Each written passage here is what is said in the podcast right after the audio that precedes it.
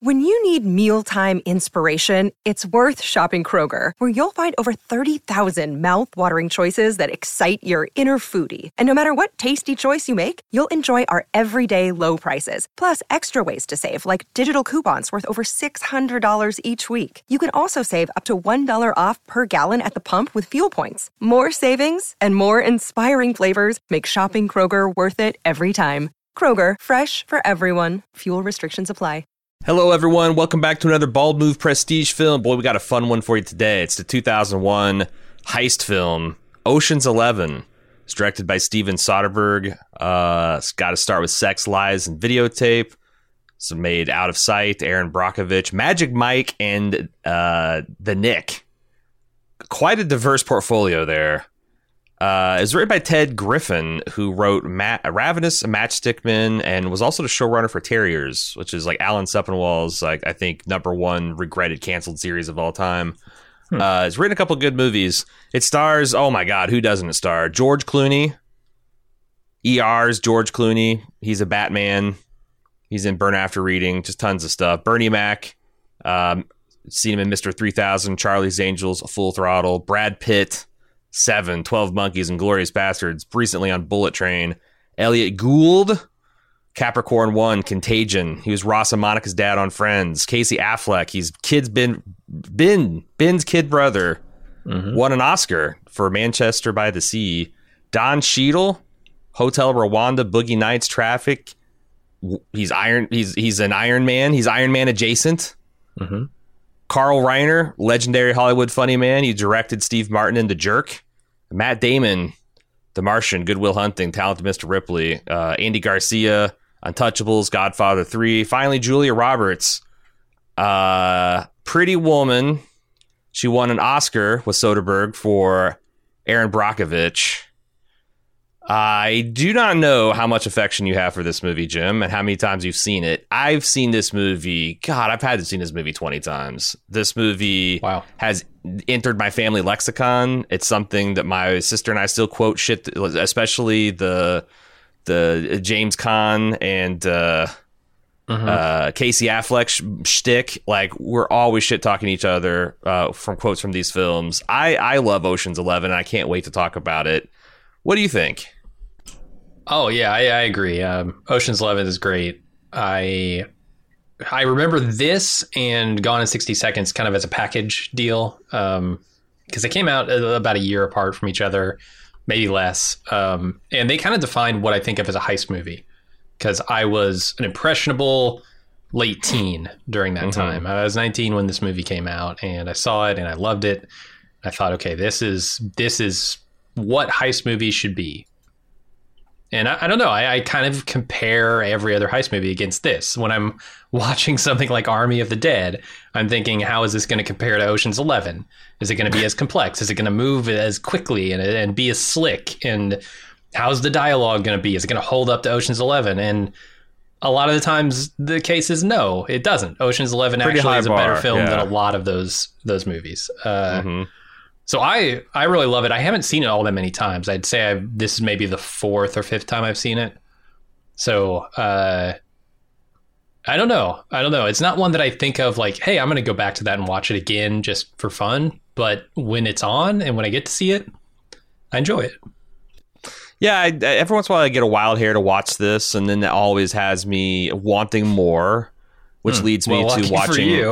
Yeah, well, it leads me to watching Ocean's Tw- Oceans 12 and 13, although they're not nearly as satisfying as the original. They all have their moments. I feel hmm. like Oceans 12 and 13 together is about as magical as Oceans 11 if you cut all the fluff. Uh, uh, I even okay. liked Ocean's Eight. I, I I like these. They're they're they're a lot of fun. Um, and the charm of the older the as the kind of plot falls apart, the characters become so well known that it's just kind of funny to watch. You know, uh, Brad Pitt bust uh, Matt Damon's ass about wearing a giant nose, and it's a nose plays. Oh, the nose plays are it's. But I, I don't know. I just this this movie to me is very close to a perfect film. There okay. is almost zero problems from screenplay. Uh, the dialogue is crisp and crackling. Um, I'm even kind of marveled at how timeless this film feels. I yeah, think it's largely hair, sure, but Well, I, I, I think it's largely because they costume these guys out of like goodwill. You know, like these these these are these people are wearing um kind of retro, kind of predated, kind of like extremely stylized and thrown together clothing. So it's like Mhm.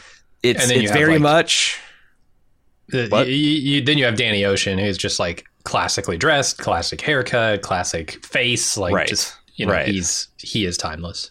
He's he's he's Frank Sinatraing it. Um, Uh-huh. And then it's like everything like the, eh, eh, all the back because you know this is of a piece. This was filmed at a real casino around the year 2000, and you know there's a certain look to the vehicles and the people in the background and stuff. It's something between the contrast between that and the foreground actors, how kind of flamboyant and out of various time pieces and cultural movements of the United States. It, it comes across almost like the way the Matrix does, where it's like it'll never look dated because it was using rotary phones in the time of cell phones. Like it's like already what what era is it from, you know? And I I I was expecting it to be a lot I feel a lot more dated than it is. There wasn't anything even really cringy about it.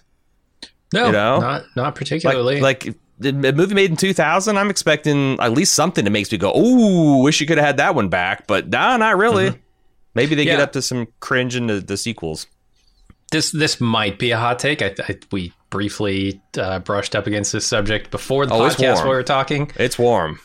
I, I think I, I think stylistically it's starting to look a little bit dated. Not because its style is out of fashion. I think its style is like really in fashion and it kind of defined this very like slick, quick moving kind of action film uh, back in 2001. But so many movies have gone on to do it so much better and like refine that that feeling that this movie is trying to invoke. Uh, that I think this movie starts to feel a little bit slow. It's it was surprising to me when I sat down and I watched the beginning of this movie, and I, I have a memory in my mind of what is Ocean's Eleven, and most of it is the end of this movie, where it does pick up the pace, where it does start to like do a whole bunch of jump cuts and and and three parallel stories and things that are happening in the past, happening in the present, or, or being shown to you in the present. I felt like it, my memory of this movie was the entire movie is that. And so when I sat down and watched it, and the, the first like hour of this movie is not that, I was surprised. Yeah, I don't know. Uh, I don't know how to disagree with that because it's obviously your personal opinion, but it's something I do. Like, I maybe it's because I'm so familiar that like I'm giddy in the first hour, and I'm just waiting. You know, I'm just I'm just Could waiting be. for all this stuff to fill out, and I'm also noticing things I haven't noticed before, and you know that's always fun when you get so familiar with a piece of work that things jump out at you, uh, even more than on a first watch. But like, I'm trying to think, putting myself in the theater and I just I don't know like I even when you're right it's slow and that there's not a lot of action it's a lot of dialogue and stuff but the dialogue is just so crackling and there, it's just full of It is, yeah. You know like these guys talking about this fake crime stuff like when they're talking about you know Ella Fitzgerald's and Jim Brown's and Blowfields or whatever and Mhm. needing a grease man and like I I just think that's so entertaining and like all the recruiting montages and get to knowing all these characters because like no one ever just comes out and says, "Oh, I'm this guy and this is my whole deal." Everything is told at like a remove, at an oblique angle, uh, as an allusion to the past with names uh, that you don't recognize and events that sound cool. Like, oh yeah, oh yeah, I Mhm. wanted to go to Belize anyway. I, I just think that stuff is you know, it's like I I, I mean, I I don't know. I, I I think I think the way he tells the story, where it's like one of those paintings, you know, or that where you come up to it and it's like this like black and white thing, and then you walk to the side and it's like, oh, this is just a random collection of crap that someone's put a light on and it makes a pattern from the same. That's how he mm-hmm. sketches these people's characters out, and I found like so fascinating, and it's just so watchable that it maybe it is slow because like you know by definition nothing is really happening. They're just talking about things happening. They're planning for things happening. They're getting people ready for things to happen. But i f- i just find that so satisfying. Yeah, no, it's it's really well written. It's just uh, I, my memory didn't line up with my experience watching it this time Mm. because it has been a long time since I've seen this movie. It's funny because uh, Steven Soderbergh said he set out to make a movie where literally every every minute of it is entertaining to the audience. Uh, like he wanted something that's just like that kind of like um, you know like I, I was talking to Talitha eating a bag of, of cotton candy is what I felt like when I was watching this. It's just like I could just every bite made me want another one. I never felt full. Um, so like it's it's wild to have you have such a, a different experience. Did you find it dull, or just you were thinking No, that it was no. like wall to wall action? Yeah, I thought like all the split screen things that happened were happening like right at the beginning uh, from the Mm. jump, and they were not in this movie. I, I Yeah. think like the the assembly of the team takes a little bit longer than I expected to. Well, there are Um, eleven of them, you know. Fair, fair, but I mean, Gone in sixty seconds had a lot of people in it, and I feel like that moves a little bit faster in the beginning. Yeah, but and then maybe it's because I haven't seen that. But if you put a gun to my head, there's there's there's there's Nick Cage, there's Angelina Jolie, there's Bullet Tooth Tony, and Okay. then Uh, um, yeah. uh, but like every one of these eleven guys has got a th- you know has, has got got enough that you can kind of hang and like I even know most yeah. of their names. Like I think I pretty much Oh, know yeah. all of them. Lynn, yeah, is the is it Yang or Lynn? Uh, I I think his last name is Yin. I, I Uh, don't I don't know his first name. so yeah, I, I, I like I think that says a lot that you've got this huge cast and it's on a, a movie that's no, it's not just under two hours, Mm-hmm. and yet I have like opinions on all of the eleven and which ones. But yeah, I just And I, a lot of them I- are big stars too, right? It's not even like oh they're pulling you know a couple of a couple of people. I I don't know the the tech guy. He's the only one who like I don't immediately point my finger and say hey that's person's name. Um, right Livingston. You presume? Sure, sure. I presume. Yeah. Uh, yeah. So I, I mean, there's, so there's that. Like I, I mean, oh man, Gone. In, so if, if you ask me like which one is the better heist movie, I'd be like, well, Ocean's Eleven for sure. Because I've Oh, recently it's- seen, it's a lot I've also recently seen. Gone in 60 Seconds. We watched it together on one of our live watches.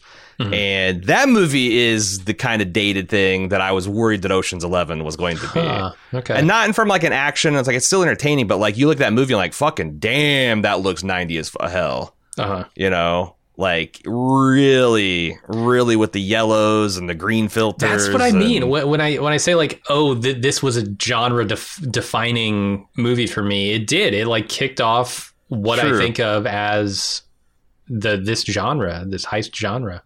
and i guess it is kind of like a wild it's it's a bit of a backhanded compliment, compliment to be like uh, steve soderbergh you did a film so defining to a genre that has now Mhm. seemed cliche and and, And everyone has aped your style to the point that there's nothing yeah there's nothing interesting about it anymore Right. right. Um, I don't know. It's funny because he's got a he does have a distinct visual style, and um, the wild thing is it uh, it's it's recognizably Soderberghian in the Knick. That's something that me and uh, Oh. Shane Bowman talked about when we did like this was ancient in bald move history, but we did a wrap up of the Knick series, and we're talking about how like. Yeah, that even when you're t- talking late 19th century New York, that the Soderbergh style, that kind of pop and pizzazz and the Mhm. edits and the framing and all that stuff like survives intact even in like a period piece in in a way that like you know per, ex, a good example would be like David Lynch doing Elephant Man that doesn't Sure. feel like a David Lynch film Hmm. uh but the Knick definitely feels like I of course I don't know if David Lynch would do the Elephant Man with the cl- cloud he's got today it might not it might feel like a Oh, very right, David right. Lynch film but Sure. uh, yeah, I don't know. I, uh, I, man, what the what what to say about this film that hasn't been said? I feel like we don't really need to sell people. It's like there's probably some kids in the audience that haven't seen this. Well, you should sit down and see this at your earliest convenience. I think you'll have a lot of fun. Mhm. Uh, everybody else is probably this. I imagine it's going to be a massive nostalgia hit for a lot of people because you know there were a lot of people in our audience, which is broadly speaking older millennials and Gen X people, uh, who this was kind of like you know something to kind of you know if you're just watching Happy Gilmore and Adam Sandler shit, and you walk into the audience like, oh, I think I think Brad Pitt's cool, and you see Ocean's Eleven, like this is a it's it's it's fun and it moves, but it's also a serious film. It's got a style. It's uh, got like a really intricate plot. I mean, that's the thing that really Yeah. stuck out for me is Yeah. how this movie's airtight. Like it pulls a lot of Houdini tricks, but watch it close. It's Mhm. everything kind of makes sense by the end. I, every time I watch, I always in the back of my mind like, "Ah, I wonder if I'm going to find the thing that like blows this thing wide open. It's like, oh, it's the, you know, that, but it, nothing. It's really, really fucking tight. Um, and the way they structured a film, the where obviously Danny and his eleven know exactly what the fuck is going on, but they're doing it in plain sight of us, the audience, and we still don't really know until like we find out along with Andy Garcia, Mhm. like how his money got stolen, who stole his money, and I think that's such a fun trick every single every single time. Like it doesn't feel cheap or unearned or like oh god damn it, you just kept you, know you, you did everything behind your DM screen, and I'm just now finding about it now. I, I don't know why, other than it's just fun to go along with it. Yeah, no, it's a two stage thing, right? Like we're in on the first stage of the heist. We know how it's going to go. We know what's supposed to happen, um, and and what could go wrong. But there's a second stage that they, they tell you about. Like th- there's another problem here that we haven't quite solved. How are we going to solve this? And the people in charge seem like they've solved it, but everybody else is like, this is insurmountable. Uh, and the movie doesn't give you the resolution to that until the end. And so you you simultaneously feel clued in, but also in the dark about like how it's all going to actually play out. And it's also a heist within a heist because a lot of the details that don't make sense and are for like, especially Linus's Ben or not Ben Affleck, uh, Matt Damon's character Uh-huh. makes sense at the end when you find out that they're trying to boost Julia Roberts too, along Oh, with the and- 160 million and- dollars. and and test him in the field. I mean, there- there's a lot going on. Like ev- Yeah. when I was watching this, I'm I'm thinking, well, this the Danny Ocean part of this just doesn't make any sense. I, I'm like halfway through the movie going, well, well, he wasn't. It, he he can't do the part that Matt Damon was supposed to do because he he is who he is. So how is this ever going to work out if they didn't have this snafu with him? Turns out, yeah, there there are explanations for all that stuff, and they're really well done.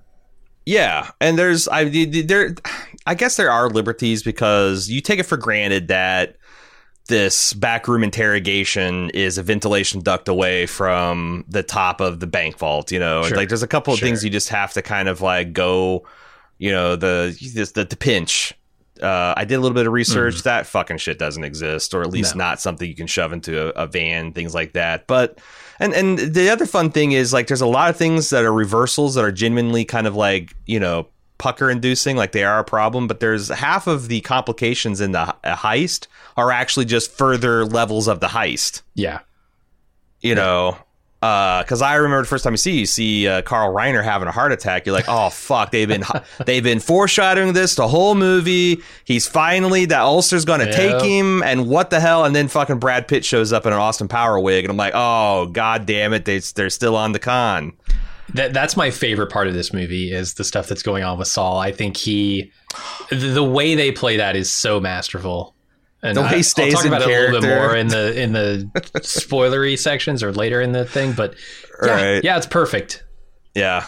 Yeah. And I think maybe that's another of the ways that the movie blunts the final reveal that they've been essentially fucking with you because, like, this movie is telegraphed several times. Like, by the time you get to the big, you know, rug pull, you've already had three successive smaller rug pulls pulled on you. And you've seen one being pulled on Matt Damon as kind of like, uh, you know, like a testing, a ribbing, a, a, a rite of passage type of. Fe- so it's you feel like you're part of the crew. I, if that makes Yeah. sense.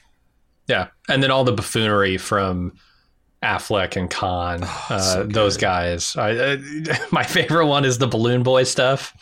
I So just love when they're arguing on the casino floor. He calls him a balloon boy. It's it's so good. we did that. Me and like uh, my sister and brother and, and my friend Andy were doing a constant. So like if anyone ever called someone Bud, it was on. Oh, what are you talking Uh-huh. about, Paul? What? And this, uh, I love the like needless aggression and escalation. Where it's like, who you calling friend? Uh, what was it? What was the next escalate? Uh, was it asshole?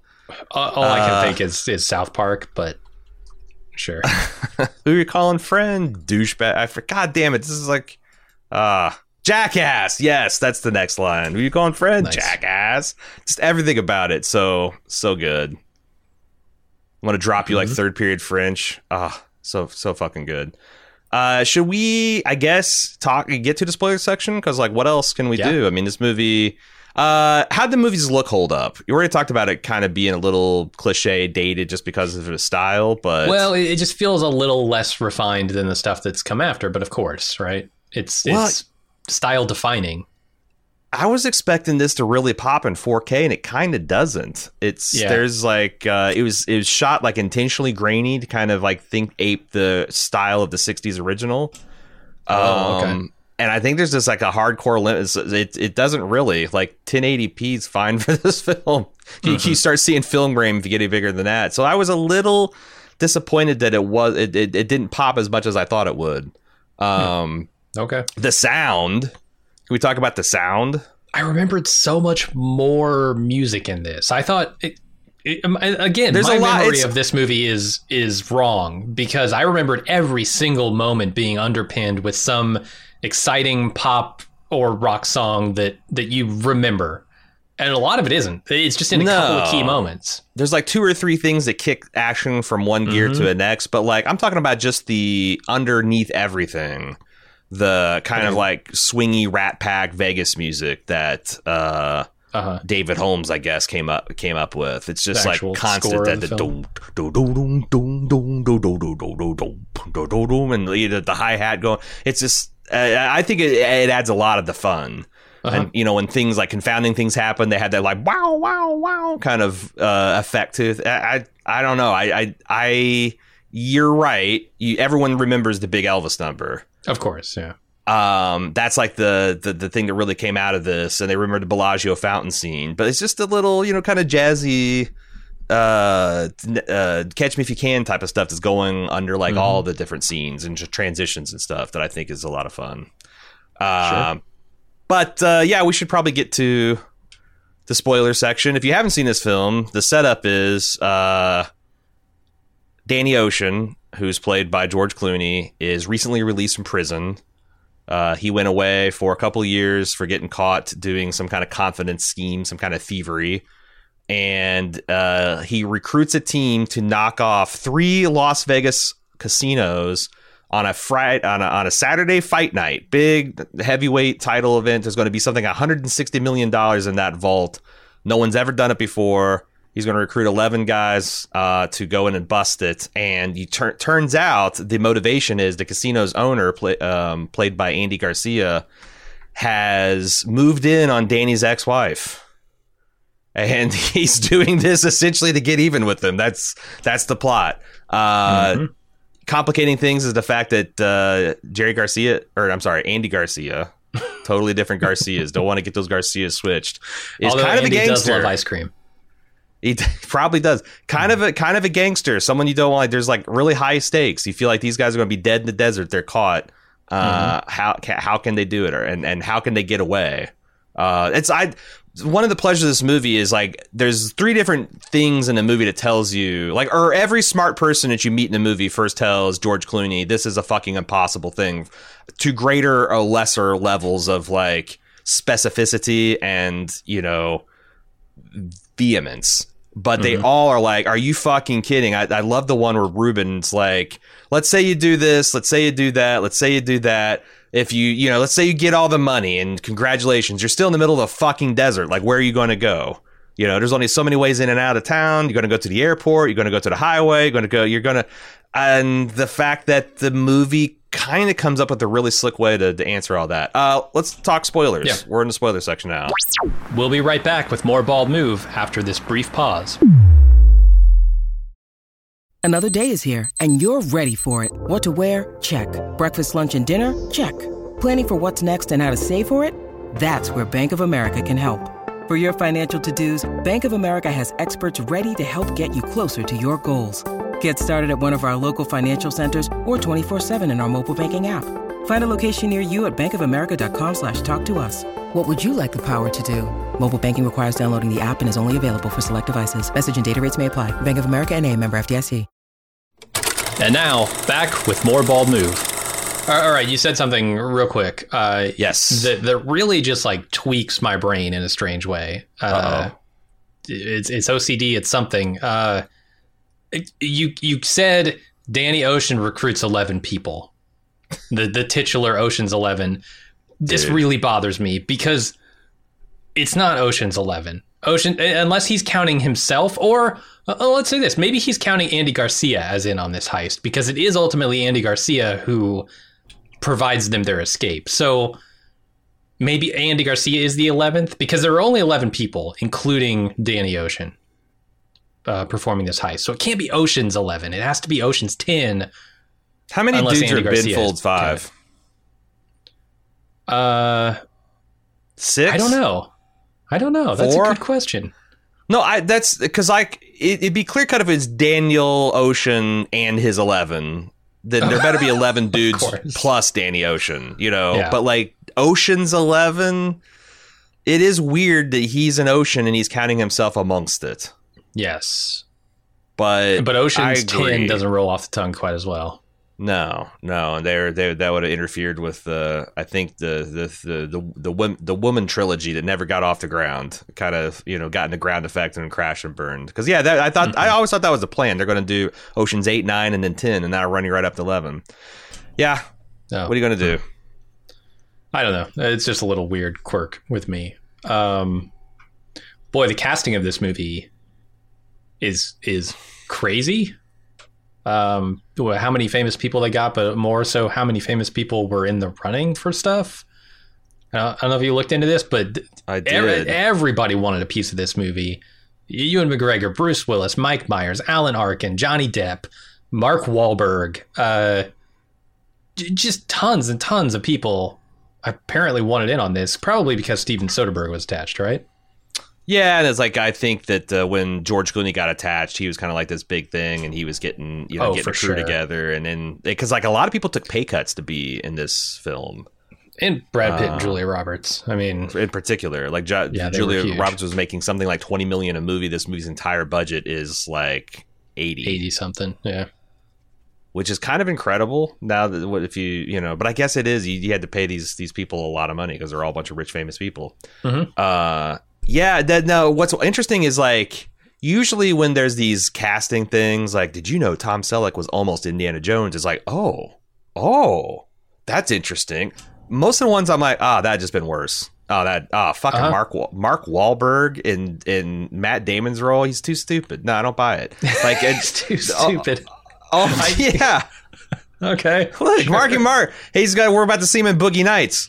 Uh-huh. Yeah, strap a 12 inch rubber dong on him. Perfect. I buy, I buy that. I buy that, Marky Mark. You put glasses on him, have him say science shit. No, get out of here. Yeah, yeah get I've out of seen here. that movie. It's bullshit. Uh, It is. It is. It's the happening.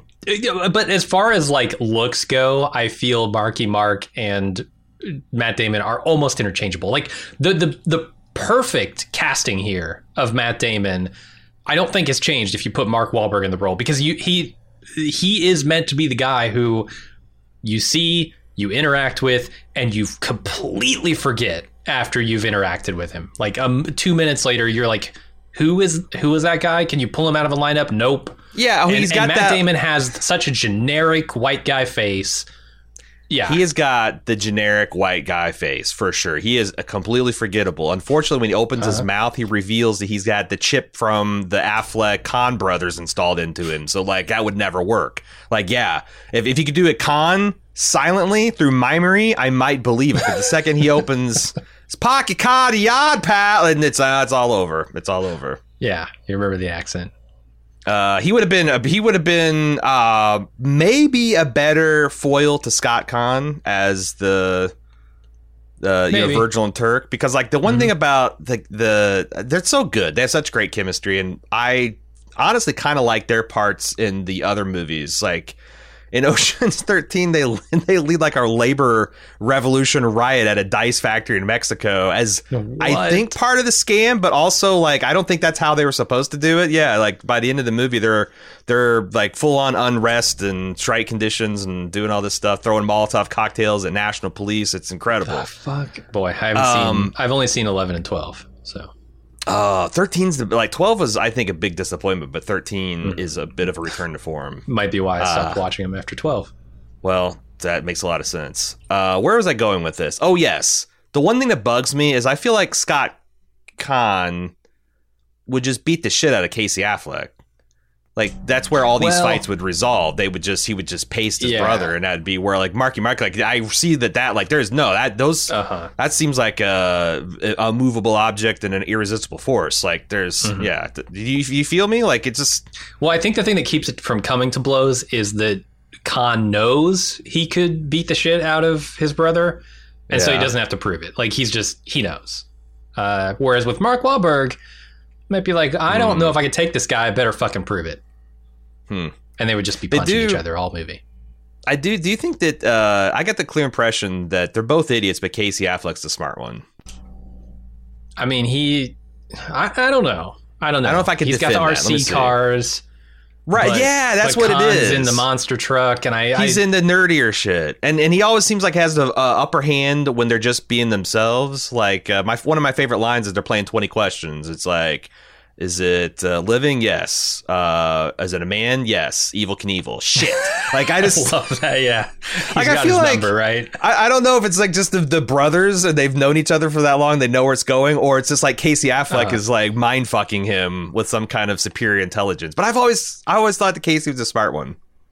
Yeah, I, he isn't. More, he isn't too more inherently or more stereotypically nerdy shit for sure with the RC cars. But I don't know why we don't consider petrol heads to be nerds because they fucking are. Like if you're tuning your cars, if you're working Oh, on your yeah, for cars sure. as a mechanic, like that's some nerdy shit. It's just in a different Yes. arena that we consider more macho. So Yes. we don't call them nerds. But Amen. come on, you're nerds.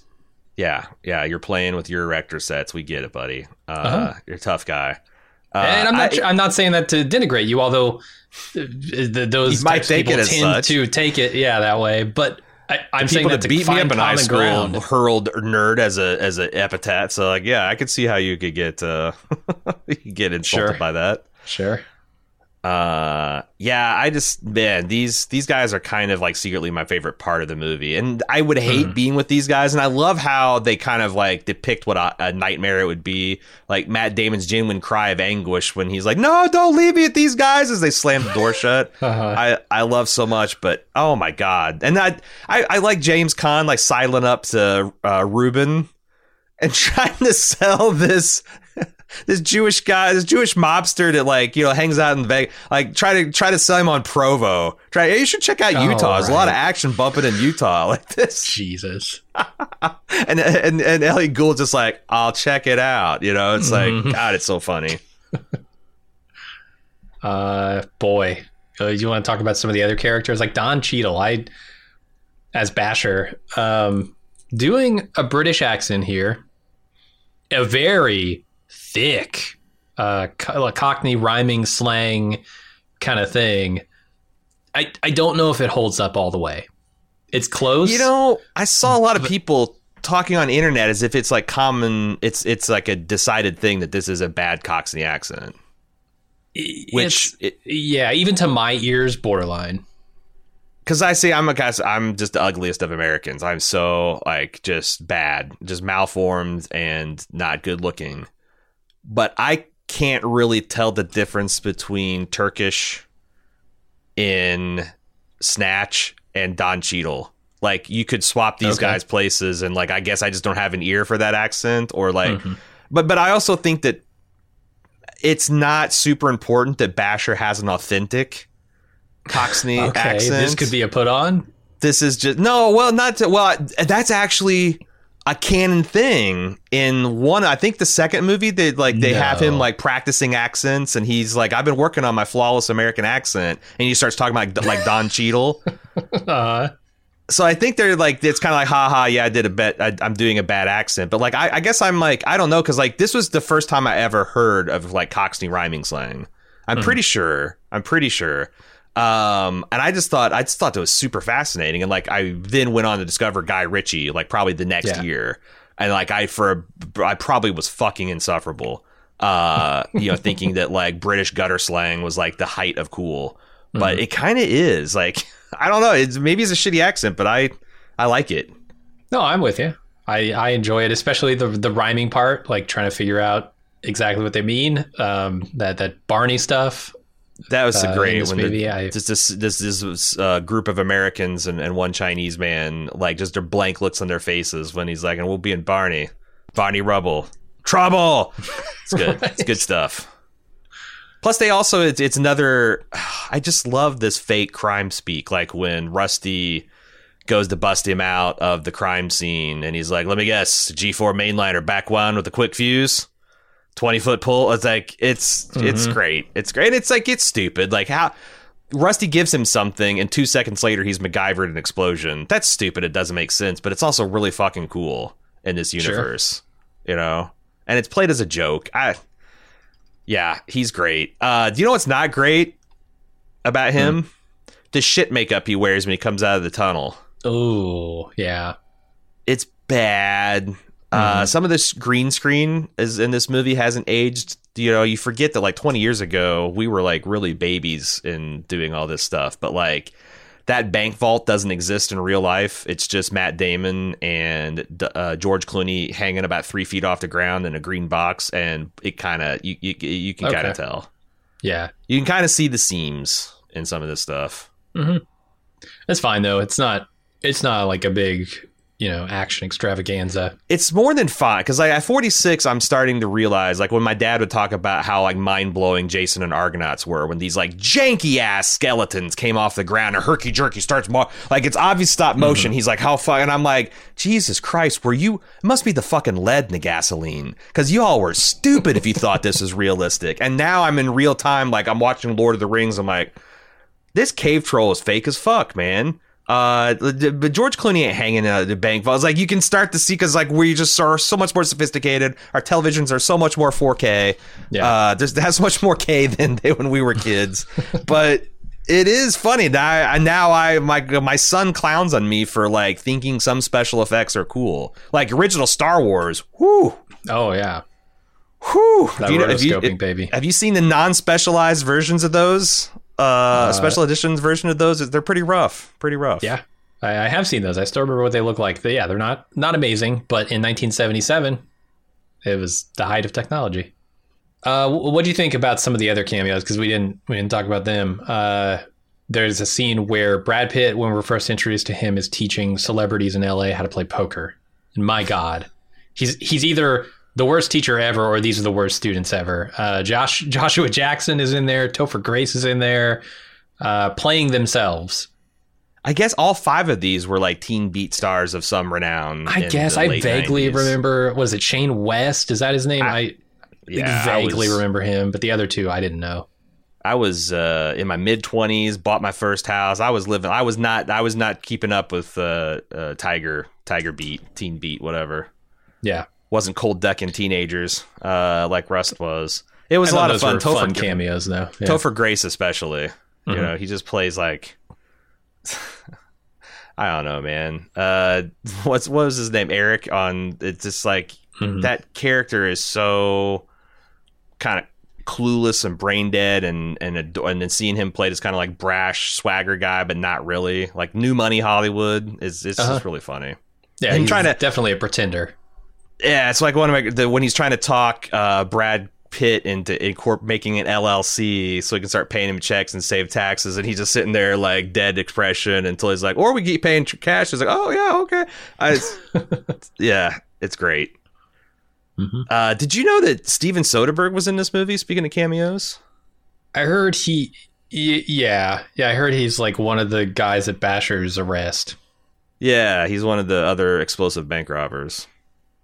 Can we talk about Basher's arrest for a second? Because this is the one place in the movie that I'm a little confused. Uh, and boy, there are a lot of places you could get confused in this movie. Uh huh. Uh huh. though it does kind of hold your hand through the end of it. Uh, this is the one. So Brad Pitt says there might be an availability problem getting Basher, Right. and then we cut immediately from that. And and Brad Pitt is like in a hotel in a uh, in Las Vegas or whatever. Mm-hmm. And then we cut to Basher, who is trying to pull off a bank heist. He's blowing open a vault. It goes wrong. He gets arrested. The like the cops show up. They put him in cuffs. They push him up against a car, and then Brad Pitt shows up as a fake FBI agent or whatever, um, and and pulls him out of there, saves him from getting Mhm. arrested. Mm-hmm. Th- the availability problem that Brad Pitt is describing is that because he's being arrested. I don't think so because you're right. That causes a major continuity problem, right? Right. So what is the availability problem? Like he's just performing he's on a many job. heists. Yeah, it's He's on like you want me to do this big job in two weeks because that's it's a, it's a tight turnaround. Like these guys know Oh, okay. about and execute a job within two weeks. It's like I just robbed a bank. I got a million dollars in my account. I'm not really looking to piss off some Vegas mafioso guy. Yeah, I think it's that. And he showed up. So he, and he shows up at the crime scene like they do, because that's how mm-hmm. they kind of recruit. They're like show up where you're, you're currently working or scamming or semi-retired, and they recruit you from there. So I think he was going to probably, you know, get him at the get, you know, like tail his getaway car or whatever, but get him at the crime scene. Gotcha. That but makes more it sense. is- I was a little confused by that. Let me ask you something. that- A, a scene that's always confused me, which I think it's just to give Bernie Mac something to do. And I also found something in my research that like answered a Yep. question that that. But like, there's a scene where Bernie Mac is he's he's going to buy a couple of vans. I don't know how many, somewhere between three and five vans. And this guy is selling brand new vans for fifteen thousand dollars. Seems like a hell of a deal to me, Jim. We should go. We should go and get. Uh, We should go get a few. And um, Bernie Mac intimidates this guy. Squeeze's got this whole thing about camphor and lotions and moisture and all that kind of stuff to intimidate this guy into giving him a two or three thousand dollar discount per vehicle. hmm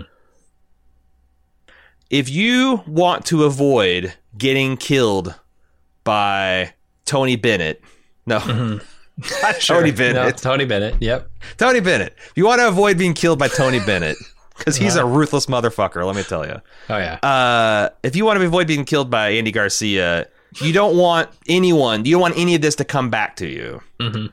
But now in the Las Vegas County, you've got a, you, a car salesman who's going to be like, oh, yeah, this one dude who I probably have on camera fucking sweated me in a very mafia type way. Why would you do something so flagrant to save what? The, Yeah. What do you think Reuben bankrolled this project for? Five, ten million dollars? No, it, it's an absurd scene. Uh, there's no reason to be haggling Tom over the price shit. of vans. Why? Why would you make And- yourself memorable? especially when they intercut this with them spending all of the excess. I, maybe, maybe they just couldn't afford the suit for Saul, and they needed him to get a discount so they could afford that because it's intercut with them going to the finest tailor in Las Vegas Probably and creating a suit that's probably an outfit. yeah ten thousand dollars, and and then they're haggling a thousand dollars over the price of vans. It's it's ridiculous. So the only thing I can figure out is that this is seemingly an intending an intended homage to Casino. So this Denim character is played by Joe La Due. Ledoux is the actor who gets his hand smashed for counting cards in a casino in the movie Casino. Hmm. And it's the All right. same hand that burned. So it's like, is it worth the callback to Casino? Because, and and I guess it also gives Bernie Mac uh, like everyone gets their little signature moment, and he kind of has like a bunch of peripheral scenes. This is kind of his starring moment, but it's like, gosh, maybe think a little bit harder to get him give engaged. because yeah, yeah, give him something else with this guy to do where his hand ends Yeah. up crushed. Like it doesn't have to be the vans. And I'm not saying I have a problem with him rolling tough on the dude. It's just like, why would Mhm. he do it over such small stakes? You know? May- Maybe the van. You could even have it. Oh, the vans are already sold, right? Like the vans have been sold to somebody else. Yeah. Uh, at least that would make sense that he's intimidating him into selling them in the first place. But Right. And there's no other car place where you can go and get box vans for, you know, whatever. right, or or go It to like is- the junkyard and say, "Hey, you got these vans that are designated to be crushed or whatever. Yeah, we want hire a couple of p- punks to steal a couple vans for you, so they're completely. But I don't know. Uh, something. I don't know. it just it's weird. Um, I thought they did a really good job of portraying the most efficiently per, most efficient character to portray is Bennett, or is it Benedict? Did I write down Bennett early on and just got this guy confused? Who? It's Benedict, Harry Benedict, not Tony Bennett. Jesus, Aaron, keep it together. Um, they do everything with like four or five lines of dialogue, the way Andy Garcia walks and the way he dresses. Andy Garcia walks through this casino like he's mad at the pavement. Like he is like every step is just pounding that fucker into submission. Um, I saw another person describe him as like a shark that just can't stop. He just never stops moving. Like n- the only time he stops moving is when he's having dinner with uh, Tess. Yeah. Um, and he also like, man, I love that scene where he shines Danny on. Like he shows up and Danny's having dinner with his girl, and he just sits down, smoothly takes his place, takes like Julia Roberts' hands, never leaves her eye eye contact, and mm-hmm. just so dismissive. Till like at the at the end, George Clooney's like, okay, uh, good seeing it, Tess, Terry, and then the, the, way he goes, Danny hits him with that back is so fucking good. Uh, well, I mean, they're both trying it, right? They're both doing their power play, like, hey, uh, she's actually with me, or she was with me, because he's fiddling with his ring on his hand the, the whole time, time, spinning yeah. that wedding ring. Yeah, yeah, yeah, which is intended to stick it to him, but like he's doing the same with with holding her hand. Yeah, it's it's good. I feel like Benedict won. He he he won the man off temporarily. Yeah. Well, I mean, yeah. Then he got, you know, mm-hmm. he got his whole bank account cucked and this woman stole and all that kind of stuff. That that's it's hard to maintain the frame. Hard to maintain a masculine frame when you're getting pants so hard. But no, in that scene, I thought sure. I thought he out he outmanned yeah, yeah. the George Clooney, which is pretty impressive. Totally. We'll be right back with more Bald Move after this brief pause. And now, back with more Bald Move. Uh, you know, you know what sequence I really love? Maybe what? my favorite sequence in the whole movie is the is when Elliot Gould is talking about the three times that casinos have the closest anyone's ever come to robbing a casino the three times. Yeah. And every time it ends with the person being apprehended or and or killed and uh-huh. money going flying in the air. Yeah. The I the first one I don't remember much, but the sec the second one where that cop just oh the takes line. that like like hits him with a nightstick in the face and it looks like a sack of bricks landing on the guy just completely. Mm-hmm. And the way that guy, the way the cop is posed with the, or yeah. I guess the security guard's posed with it afterwards. And then I love, I never noticed this before, but the guy that runs out in like the Miami Vice get up and to Belinda mm-hmm. Carlisle's Take My Breath Away. He looks exactly like Lin-Manuel Miranda. It, it, my wife asked if that was him. Yeah, it's like uh, jokingly. Well, I mean, yeah, from tw- but, yeah in a twenty yeah. year time machine, but he looks exactly like Lin-Manuel looks today uh-huh. in in an ice cream suit and no no socks loafers getting gunned yeah. down. Oh, it's so good. It is. Uh, the other thing is, I always thought Reuben was this crazy, you know, like the like this this big Jewy guy. You know, he's like kind of loosely connected, mm-hmm. and he's like this kind of like uh, pastiche of these Jewish gangsters and all that stuff. And then I saw Casino, and he's hundred percent just Robert De Niro from Casino like the giant glasses, okay. late, late the crazy the movie, yeah. robes, the silk. Yeah, yeah, yeah, yeah. Mm-hmm. When he's like well ensconced, imagine like Robert De Niro 20 years, 30 years after that era, and you've got Reuben, and it's kind of glorious because that, to me, I just, I actually think he is uh, Robert De Niro's character grown up. Like it makes so much okay. sense. He's he's actually yeah. you know like he's actually murdered people. He's had people uh, at the bottom of Lake Mead washing up in totally. barrels nowadays. It's yeah. Uh, the, the other like big conceit, I guess, of this movie is, and, and, this becomes very important later in the movie, is that they have this replica vault. I, I really love that they have constructed in this warehouse a replica vault where they can practice going going through, ma- making sure that their their grease man can make the jump and stick it. Um, Right. They don't have a ceiling on this thing, and I, that always worried me because he can jump as high as he wants in the practice vault. Might not be true in the actual vault. True. Uh, but yeah, I, I thought it was it was a really good idea to have that in there, and then of course it becomes integral to the plot, like crucial in the final resolution. And they kind of lampshade it because, like, at the point where they're, where they're, talking about we have to build an exact replica of the vault for practice, something like that, you know. Um, mm-hmm.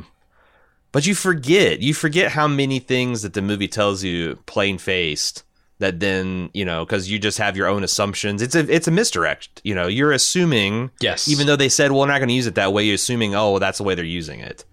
Uh-huh. um like Saul I, the, the that's the most brilliant part of this movie is Saul um because he the whole movie he's like method acting. He he's yes. he's method acting within a movie that requires him to to act uh, in a certain way, and and it gets on people's nerves, right? Like he won't yeah. drop this fucking Zerga accent.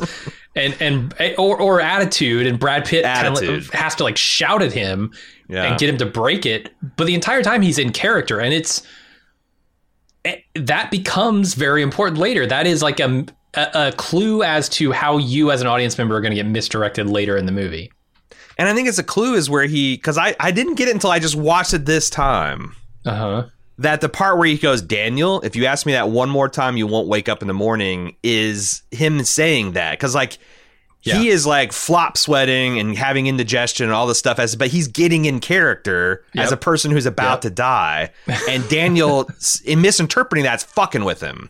So he's Yeah. like, don't like it's it's there's so many God, that's another brilliant thing. Like I love how every one of these characters almost has a way to like tell someone else they like don't tell me my business. Like Livingston when he's sitting there in the FBI thing and the FBI guy starts like screwing with the camera controls. He's like, "Would you not fucking touch that?" And like, "What's wrong, Radio Shack?" He's like, "Do you see me grabbing your gun and just waving it all around carelessly and negligent?" It's like it's just really funny shit. But like Carl, um, you know, Saul checking Danny in that way with the like, if you ever say ask me that question again, Daniel, um, It, and it speaks It to is- the trust of all these people too, right? Yeah. And that's one of the other things that comes into play later is they don't quite trust Matt Damon because he's untested, right? This is a group of guys who have been working together for years and implicitly trust each other.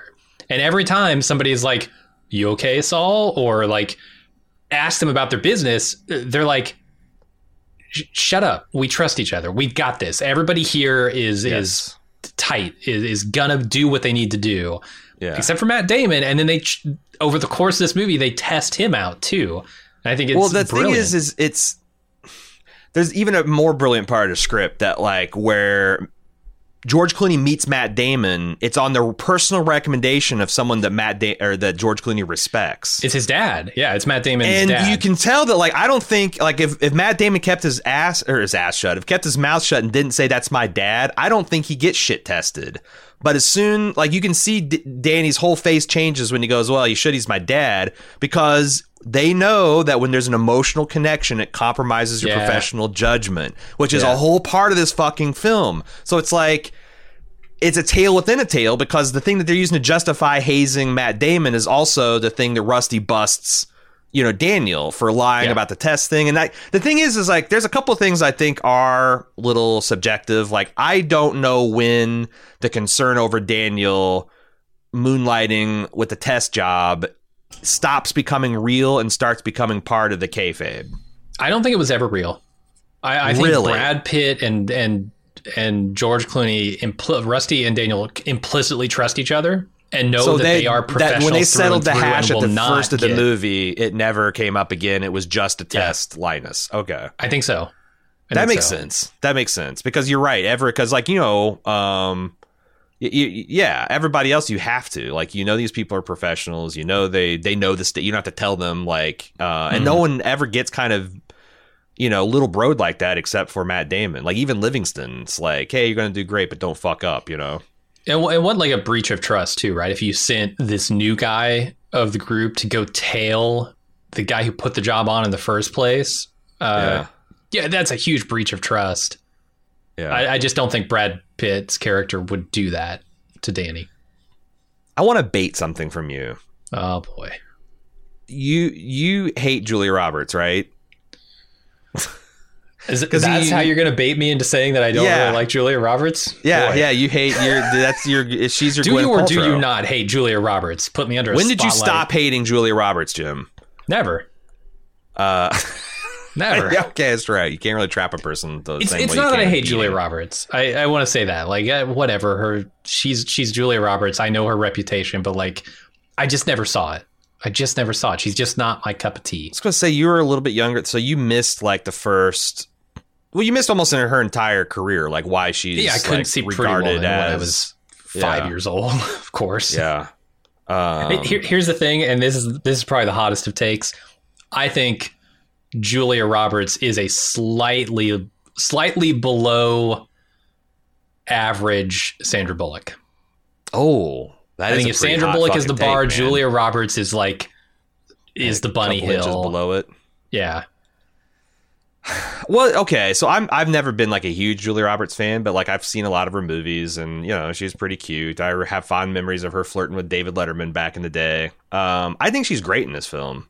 Like I think she is Uh-huh. everything. Like you know, Um, she's got enough star power that the camera can like watch her in slow motion descend the spiral staircase for 30 seconds and kind of pull it off. Like that's a hard check on your charisma and your star star power, and I think Totally. she and the way she in particular, I think everyone has a sparkle in their eye in this movie, but Julia Roberts in particular plays every line as if she's about to cut, like about to break. You know, like she's about to giggle or something because George Clooney's doing something weird under the table or whatnot. I I, I really like sure. that, and some of the best dialogue is between her and Danny. When like she gives Danny a face full of shit for showing up, he's like, "Well, you know, they say I've paid all my debts for society," and she's like, "Funny, I never got a check." That's fucking amazing. Mm-hmm. Oh, and the then dialogue she goes, great, yeah. and she goes, and he's like something about you're my wife, was ex-wife, or didn't you get the papers? He goes, well, I got them on my last day before release. He goes, I told you I'd write. That's fucking bam, bam, bam, bam, bam. That's a verbal shootout. Uh, and she she kind of blows Clooney away. I, yeah, I, I I've seen a decent amount of her stuff, and I think this is the thing I like her the most in. Well, this is like, I would say this is the height for Julia Roberts. This is it. I, I mean, pr- you know, Pretty Woman. A lot of people would argue is like the height of Julia Roberts, but this is like the That was last. the, that was the beginning of Julia Roberts. Come on, yeah, uh, some people would so. say it's the height too. It's like her most famous movie, right? I mean, she did Or win an Erin Oscar Brockovich years later for Erin yeah. Brockovich, yeah. Which is But- but wild because I don't this think that's. I- close to her best stuff. I haven't seen it. That's the thing about Julia Roberts. I haven't seen hardly any of her movies. I've seen Conspiracy Theory. I've seen her as Tinkerbell and Hook. I've seen her in this, and that's about it. Um, Well, you can do what I Ocean's did a couple obviously. years back, which is sit down and be like, "Man, I'm being unfair to Gwyneth," and just wa- I'll watch like five or six of her movies, and you can walk away and really hate her. Sure, sure, I could do that. I was I was like a knee jerk not liking it, but now it's just like, oh, um, yeah, But yeah, because this I, is kind of the last thing she did that was like super high notoriety. I think. it is kind of yeah, it yeah, yeah. I it's wild how kind of quickly she fell off. Yeah, Um, I mean, she had a, a long run. I mean, May- and also she just maybe she so. she's got like three hundred million dollars and she just sits on her throne in Hollywood or something. Like why Yeah, would she why need to work? You know? I mean, she has made a lot of movies. She's been in a bunch of stuff up to right. Does she do like producing and directing or something like that? I wonder if she like because it is like Um, weird how fast she receded from public life. I thought. Yeah, she's done a little bit of production. Uh, about ten movies since Ocean's Eleven. Seems like around that 10 time. If I made ten movies in the last twenty years, I would say that was quite a lot of production. Well, she's been in probably thirty movies since then. So, Oh, really? So Yeah, she's, she's still acting, more. just I haven't seen anything. Oh man. uh huh. Huh. I'll see what she's up to lately. So you so a lot of this movie kind of relies on you having to accept that Julia Roberts is uh, a charming person who would be worthy of doing this crazy thing for. Does that not does not work for you? Like No, it works for me. Okay. I, I just like if Sandra Bullock were playing this, I'd be more into it. That's all Ah. I'm saying. I see. I see. Um Here's another question I've got. Mhm. Does Daniel Ocean at the end of this movie when Tony Bennett gets of this Vegas show and finds him in the back room with Tiny, does he look like a man who's been methodically beaten by a large, powerful No. man for 20 minutes?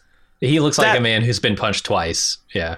Yeah, that's always bothered me. Mhm. That like you can't beat up George Clooney a little bit more than that. You can't black his eye. You can't have a trickle of blood out his mouth. You can't, God forbid, knock a tooth out. He just has to have the most cosmetic of of of, of abrasions on one cheek.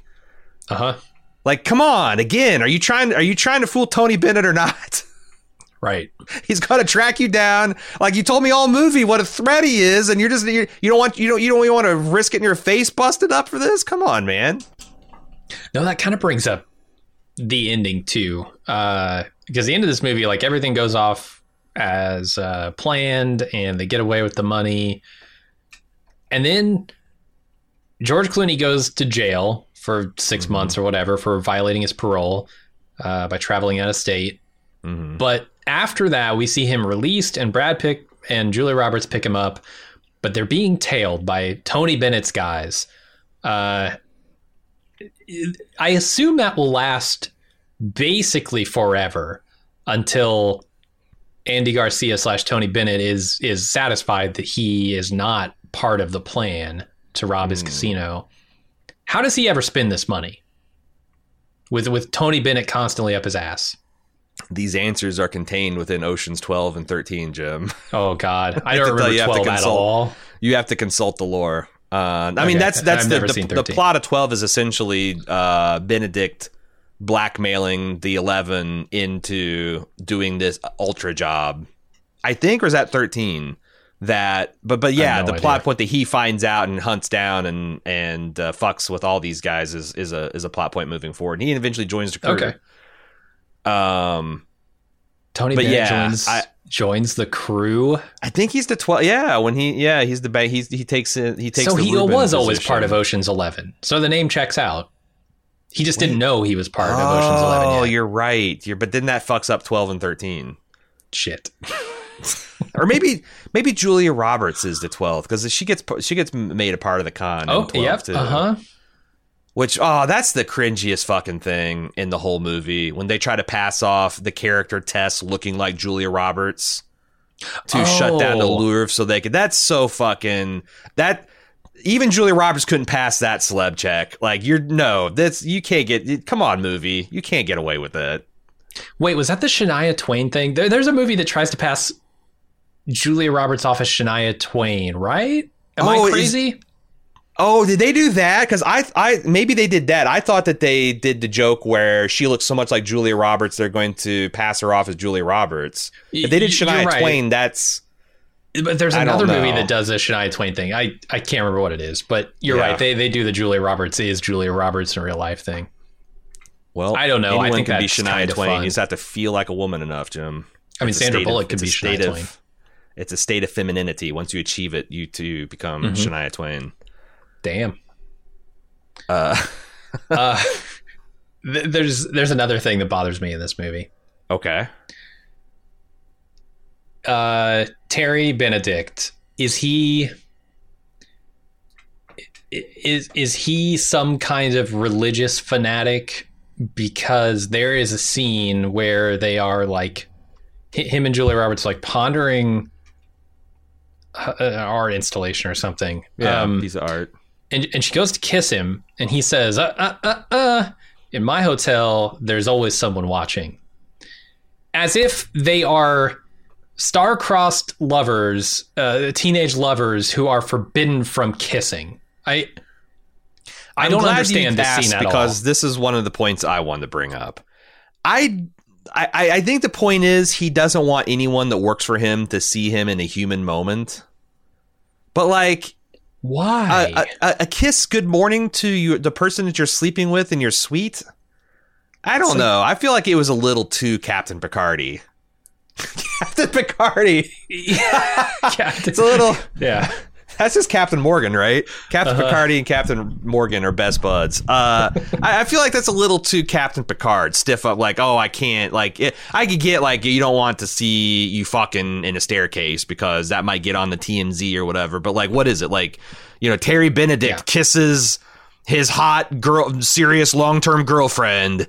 Uh, Right. TMZ exclusively has the grainy hallway footage of him kissing his long term girl. Like, no, that fucking shit doesn't make. But then he's got no problem with people at dinner watching him fondle her fingers across the table, right? Like that's more Right. intimate than That's- a, a peck on the cheek that I she would was think going so. for. Yeah, Like, those finger fondling is, is pretty pretty Yeah. fucking yeah, yeah. Um, it doesn't it doesn't make sense at all. I, I hate that scene actually. Uh, everything else in the movie is great. This scene makes no sense, It is a little clunky. And let me ask you this: and, and it seems there only to set up. eh, Well, in your casino, ever, someone's watching always. At the very end, the turnaround on him, but like, Uh huh. Yeah, It's not worth That's you're right. Exclusive is it is a little. Let me. Let's not. Since we're kind of going in on the movie, um, let me Hmm. ask you this this question: Is Tess Ocean canonically stupid?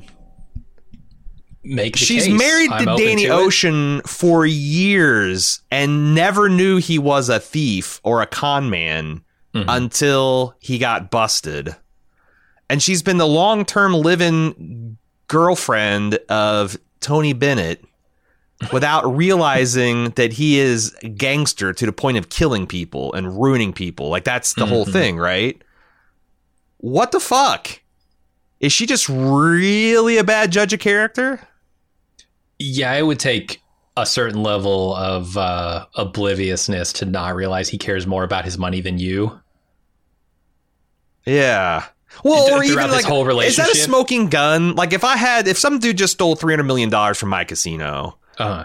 and I'm negotiating in bad faith with this guy, because of course I am. I just right. had him stuck in a room beating the shit out of him, and I take him out of there, and I'm like, I'm gonna run you out of town, pal. And Mm-hmm. like a, a CCTV comes, and this guy says, "Hey, I'm gonna help you get the three hundred million dollars back." The thing is, you just gotta leave Cecily. If I say, "Okay, fine, tell me what you know," what what? Is that proof that I'm going? The the, the money's Right. more important, or is that just like I'm going to say anything to this asshole to get to get whatever out of him? Like it just seems wild that you would like. That's the thing that runs you off. The fact that this guy Uh. would entertain a hypothetical from a lying criminal in like a high stakes situation, and it's like, oh, I never knew you thought the money was more. important. I don't know. I thought She she's either, as you said, incredibly stupid, or or she doesn't She- care about the gangster shit. It's just the personal relationship she has with Terry, which also is not a great flattering look for her either. it's not because that relationship is not nearly as personal for him as it is for her. Yeah. Like why why is she with this guy? She just to enjoy his money? Because I don't see the connection at all. I don't I don't see the love connection. Well, they had this. I, and that's. I thought there's a great line where Danny tried to get at that. He's like, "Does he make you laugh?" She goes, "Well, he doesn't make me cry." Like, I think he is just a there reliable guy. If 500 he says, billion other guys out there. if he says I'm going to be home at such and such a time, he probably is. He probably doesn't lie. He, well, I don't know. He probably lies through all the fucking time. But like from from her perspective, like where you imagine trying to you know like go on vacation with Danny, it's probably some kind of like uh so some oblique nightmare, right? Uh, I mean, it's like your probably part of existence is heist, Kafka esque, gaslighting, and like, oh, I was out with this, and I was out. Yeah, but whereas like I imagine Terry seems a lot more stable. Like he's the For that- That's the thing. It's like she tried to pick a guy that's opposite of Danny, and she just found a more Yeah. dangerous version of Danny. And she's too apparently stupid to know that without having men in her life pointed out to her. Um, Yeah, eh, it, fe- it 20-year-old feels a little, dated. it feels a little out of place for a woman uh, who, who's as physically mature as Julie Roberts appears to be in this movie, right? Like, True. I- Yeah. That's something I expect of a naive 20 year old. It's not Yeah. something I expect of a 35, 40 year old woman. yeah. Um, Although there I've are, got- I'm sure, plenty of them out there. I have not but bullet points of my favorite parts I want to talk about. All right. Do you have any substantive points, or should we get to the part where we just gush about the movie? uh, no, let's let's gush. I'm ready. These these are just in, these are not even fully scenes. These are just moments of the film that I treasure. First off, is Bernie Mac suffering from bronchitis? Everything about that man's performance, where he's sitting in a chair with the hanky and the long face, and like you know, and then and then the smash cut to him in the taxi cab going on the L.A. Strip with the mirrored glasses, big smile. Fucking what a legend! So good. Do you have Oh, any? yeah. Do you do you want to trade off, or should I just run? Uh, run with it. I'll jump in if I've got one. the line where um, Danny and Rusty are talking and they're trying to find a basher, and they said his one guy died. And Danny says, Did you send flowers? And Brad Pitt responded, Date his wife for a while. And then Danny kind of goes, Huh. Like, that's the more, even the more thought, like, hell yeah, I sent her flowers and we dated. I sent her flowers so well. It's, I, I think that, I don't know. It's just the implication there is really fucking funny. Sure. I I love the three seconds in this movie where Cirque du Soleil clown becomes the star. like, there's a part where they're establishing Yen. And they just cut to this clown, and he looks right at the camera, and he's like, the camera's pacing him, and then he just walks. He's his whole purpose is to bring the camera from where it's pointing to the Gotcha. the the Chinese acrobatics. But like, it's it's always jarring. It's like it's the clown show for uh for three seconds. Um, I love uh, Don Cheadle sitting on the couch watching the hotel be demolished on television while it's literally happening behind him outside his window. Oh God, it's such a great, especially, and then it's it's it's uh it's bookended with the scene where Linus is spying on Danny, and they're the only two guys that don't turn to watch the explosion because Uh-huh. Danny's eyes are locked on Tess, and Linus's eyes are locked on Danny, and it's just such a visual great moment. This sea of people, and, and they all turn, and it's just Matt and George looking and looking at us. So great, so great. Um, I love the part. they really nail what it's like to have like this lifelong working relationship and like the shorthand you develop. Like I feel like there's probably five topics we could bring up involving the running of bald move where I would know and you'd probably know the first five or six things that you would say in response to it. Like if I brought up like, oh, what if we decided to do, you know, I don't know, this, that, or the other. You, I, I would know like the first four or five things you'd say. I mm-hmm. love that scene where they're trying to decide if they need one more person, and it's it's it's a dialogue, but it's a monologue, and sure. Rusty Brad Pitt does not shift position, does not blink, does not do anything. He's slumped over his bar, and Danny's like, "You think we need more? You, are we ready? You think we need one more? We need one more. Yeah.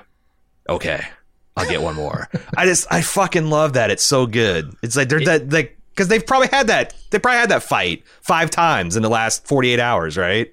Oh yeah, oh yeah. Is he eating in that scene? Because the one thing I can't not see is Brad Pitt is eating in almost we every have, scene he's in. We have to point that out because everyone would mail us to let us know that we missed it. But but uh-huh. yeah, it was. I think it's a Brad Pitt thing in general because there's a supercut so. of Brad Pitt eating in all of his movies. But mm-hmm. I think it started right about here. And I saw an interview with Brad Pitt where he's like, it came of real life that I'm so busy that I'm frequently just like eating in transition things. So like oh, this wow. movie I want to portray is like I am the guy who gets everything done. So if I have a moment where I'm standing and I'm talking to somebody, I'm shoving things in my mouth. That would that would be the wrong time to eat. I yeah, I would think you would eat when you're like busy reading or or something like that, right? Like you think Rusty your reads? mouth is the one thing you need when you're talking to somebody. no, he probably yeah. doesn't read. You're right. No, but it's like I I, I guess he, he picked it up from like you know uh, I guess his experience as being a producer or whatever. It's like he's just always like kind of standing and eating and walking huh. and eating and doing all this stuff. So I don't know. Uh, but it is funny because like that is one of the few scenes. I think that and the scene at the end where he's at the Bellagio fountain are the only times in the whole mm-hmm. fucking movie he's not stuffing things in his mouth. And he's the first to leave at the Bellagio. So oh, he had course. to go get a burger. Right, his blood sugar was crashing, man. He'd, he'd been 30 seconds not eating. I also love there's this brilliant subversion where Linus, he's the new guy and he's the young guy and he's reticent and everybody's like, "All right, thanks for coming to cocktails, not coming in for the business present, you know, for the Amway presentation." And Linus is sitting out there and he's not sure and he's not going in and Reuben sidles him up and is like, "Oh, this is going to be the old pro giving the young guy a pep talk and be like, "Oh, when I was your age, I didn't fucking know." Reuben's like, "Hey, how mm-hmm. you doing? You like invade? Oh, wonderful. Get in the fucking house." just just yeah. like stop being a pussy and get in the guy yeah just get in the goddamn house i love it i love it yeah uh, that's a big moment right like that what a because then you're in you're in like you're this is the moment you're either in or you're out and you have to make that choice and you don't know what the plan is you don't know what the stakes are you just know it's big uh yeah, yeah I, once I really you, like that moment once, of choice. once once you once you get in that room yeah like what happens if someone like did they just kill you? Because that's the thing is like this crew and, and Soderbergh even wrote that he was trying to tell like a crime film that had very low violence. Sure. Um yeah do you do you what i think that's the threat. Yeah Huh.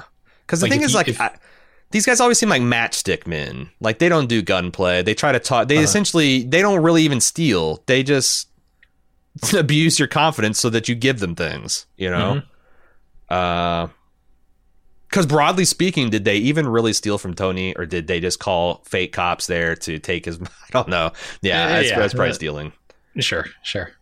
Uh, one uh, of my other favorite moments in this movie is when uh-huh. Don Cheadle is about to set off the pinch, and he he's kind of staring at the the van. He's about to hit the button, and he thinks about it for a second, and then he slides his hand down over his bits as if that's going to protect him somehow from the effects of this massive electromagnetic wave. Yeah, but it is really funny. It, it is, and I funny. guess that was improvised. Uh, the All other thing that I got from reading behind the scenes stuff is just how much of this shit was improvised. Like Rusty eating all the time was improvised. Um, uh, uh, uh, uh, Danny saying Ted Nugent called he wants a shirt back, improvised. Um, Nice. there was I, I man, love how I- Brad Pitt's like, uh, I spent all the money on the suit yeah, after that. it's so it's really funny. And it's 14 it's, it's like uh, we need to find Rusty a girl. Well, there are women's prisons just down the road. Just oh, it's so funny. Um, but Oh, yeah, it seems oh, like there's a, a very loose set. Like these people, did you see that they the, like all the principals were staying at these like penthouse suites? And Uh. they were like on location for like six months. Like it seemed like a fucking junket uh, where everyone is having fun, which seemed Mhm. part of the magic sauce because everyone looks just like they're having the best time, top to Yeah. bottom in this film. Sure, makes a lot of sense. Uh, along with the the pinch idea, do you know if the power has ever gone out during a boxing match? And like, what happens if do that if that does happen? Do they keep fighting? Is it like, or do they just ring the bell immediately and it's and just like stop the proceedings? I get you. I, I have no idea because like it doesn't seem like there's a fair resolution because you could always make the argument it's like oh I had you know this but this is at the very beginning of the fight before the first punch had even been Yeah, thrown, yeah. right So it's it's not as crucial, but like, man, if in the tenth round or something the lights go out, Oh, I know. Yeah, saved by the blackout. And I do like how both boxers played. Was it Spinks? Who who was this? It was Uh, it was Klitschko and Lewis. I- Leroy Jenkins. Uh, no, it's mentioned somewhere in the the Wikipedia It's article. real life boxers though that I don't think It I've is, ever yeah. boxed in real life. But like I like how Oh. as soon as the lights came on, it was just like as soon as they found each other, they were going to go. Like, uh huh. Yeah. I'm, gonna, I'm gonna throw the first punch. Um, did you have you ever gone through and tried to figure out the different cons that they're talking about when they're talking like Boesky, oh, like Jim Ella Brown, and all that? Fitzgerald. No. Yeah. I found an article that made a pretty compelling case about what each one meant. So you say Boesky is the Lyman Zerga. It's a reference to Ivan Boesky, a big time trader on Wall Street who got caught committing serious securities fraud. The con here is about a wealthy high roller who has inside inform- insider information. Okay. That seems It's like that makes a lot of sense. Similar, yeah. Miss Davy, Miss Daisy, um, is Driver, uh, come on. Yeah, getaway getaway vehicle, and maybe a reference to a, a one that drives itself. Oh. Um, All right. you know, because you got because you do have that at the end, the van driving itself. Mhm. Two Jethros, that's the one that was always easy to figure out. These are just these are the brothers. All right. Just just sure. uh, it's reference to Jethro, the uh, the the the Beverly Hill fa- famous iconic Beverly Hillbillies uh, character. But- but I thought they were- redneck. I thought they would be the drivers. I thought they'd be the Miss Daisies too. Because isn't isn't Mm. Caan the driver? Uh, you are correct. You are correct. But I, but, but so that's the thing is like I always thought this ref, um this this represented people. It's representing cons Okay. because they're trying to find someone that can do an Ella Fitzgerald, not someone who is an Ella Fitzgerald. So Uh-huh. two, but yeah, the two Jethros are these guys. Right. But so maybe is just maybe the con is just too loud. uh, The, the ignorant people making a distraction, an argument. okay. Okay. So they can fulfill both roles in that scam. Yeah. Uh, Leon Spinks is a distraction in form of a disruptive boxing match, as a reference to Leon Spinks uh, upsetting Muhammad Ali. Hmm. Um, Ella Fitzgerald I, I would a, think you would call it a Tyson, but what do I know? or a guy just chewed- this uh, Uh-huh. threw a match by chewing an ear off. Yeah. Yeah. Uh, and then you have Ella Fitzgerald, which is a reference to a Memorex ad with Ella Fitzgerald singing into a microphone and that recording being so high fidelity that it was capable of breaking a glass. And the and then the the um uh the tagline for that commercial was is it live or is it Memorex? That's representing the the tape of the bank vault being substituted for the real Ah, thing. Yeah. Yeah. Okay. And the final one that I don't think makes sense, or at least is not as elegant as the others, is Jim Brown, who is uh, uh, the Hall of Fame running back. Um, he's known for like his, you know, brutal, punishing style of play, but he's also very socially conscious. He was part of like, you know, he's really outspoken activist. They say that represents um, Frank Catton, the Bernie Mac character. But the only thing I can think of is like him making it like b- blowing it up into a big racial deal. Is like Okay. kind of was that like like but I, I don't know that that it's this is the one that seems like it's pretty on the fucking nose we need an imposing black man Mhm. to activate several characters white guilt let's call it a jim brown I, I don't know that's the one that's it's like huh that seems like a reach but uh Good scene though. there you go and a grease monkey grease monkey obviously is a slippery dude the gr- the that, grease man. uh, yeah. the grease man not grease monkey grease man Yeah. James Grease Caan man. would- or James Caan, Scott Caan would have been the grease monkey, but the grease man is Yen. uh is that a joke about his hair jim No, it was a joke about his proclivity for cars, but Spe- speaking of uh, the the Lin character, um, the shit that he does in this movie is incredible. I don't know how he gets out of that cylinder. Like he's folded in half, his ass is flat on the ground, and just with wiggling his wrist and kind of uh-huh. like wiggling his body, he pops out of there like a daisy. That's more incredible than the backflip he lands. oh yeah, Standing Oh, yeah. black, standing backflip to sitting on a shelf. It's it's it's crazy. It's it's crazy the shit this guy does, and and uh, it's not special effects. He's just doing it. yeah. I love how they're betting on whether he'll undershoot it. The first time they bet it's ten dollars, and everybody takes that bet for twenty. He Uh-huh. nails it. The second time, he's like, "I bet No you ten bet. cents he'll overshoot, he'll undershoot." And the guy's like, "No bet." No bet. You don't want to bet on something that high stakes, man. No fucking He way. knows. He's got this. Uh, what else do we have to talk about? I feel like I'm I'm uh, all oceaned. I'm ocean zero now. Yeah. No, I'm I'm done. Uh, great movie.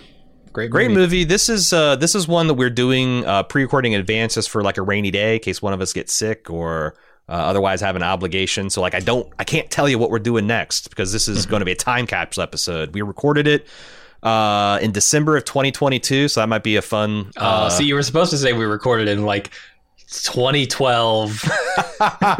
for the 15th anniversary or whatever. Uh-huh. uh yeah uh, it's, it's too slow but yeah that's i don't know when i don't know when we will uh will open this to serve it up fresh but uh it should be pretty evergreen content i don't think anything's going to change in the world we're going to have a radically different take on No. oceans 11 thanks for listening though we appreciate it we'll be back for another prestige film before you know it until then i'm your host aaron And I'm Jim. see ya